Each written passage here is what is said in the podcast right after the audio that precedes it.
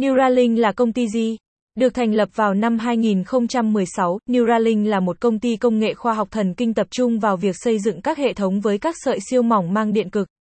Khi được cấy vào não, những sợi chỉ này sẽ tạo thành một kênh dung lượng cao để máy tính giao tiếp với não, một hệ thống được cho là mạnh mẽ hơn nhiều so với các giao diện não máy hiện đang được nghiên cứu. Giống như xây dựng đường hầm xe hơi dưới lòng đất, đưa tên lửa tư nhân lên sao hỏa hay sinh ra các mô hình ngôn ngữ không thua kém con người, nỗ lực do Elon Musk hậu thuẫn lần này là vô cùng tham vọng.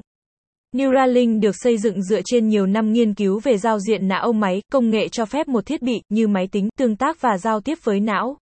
Đặc biệt, Neuralink được tạo ra nhằm mục đích xây dựng một giao diện não máy cực kỳ mạnh mẽ, một thiết bị có khả năng xử lý rất nhiều dữ liệu, có thể được đưa vào trong một ca phẫu thuật tương đối đơn giản.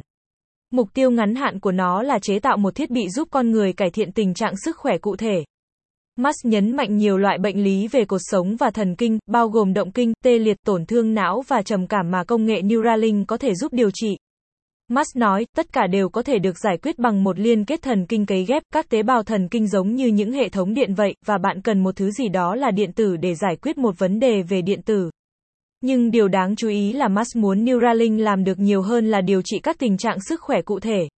Ông coi công nghệ này là cơ hội để xây dựng một giao diện não máy có sẵn rộng rãi cho người tiêu dùng, thứ mà ông cho rằng có thể giúp con người bắt kịp với trí tuệ nhân tạo ngày càng mạnh mẽ.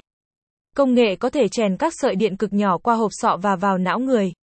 Mặc dù vẫn còn nhiều khiêm tốn nhưng nghiên cứu của Neuralink đã báo trước về cách một ngày nào đó công nghệ này có thể thay đổi cuộc sống của chúng ta. Đồng thời, đó là một lời nhắc nhở rằng tiềm năng, sự hợp nhất cuối cùng của con người với máy tính sẽ đưa ra một loạt các câu hỏi về đạo đức và xã hội mà chúng ta nên bắt đầu suy nghĩ ngay từ bây giờ.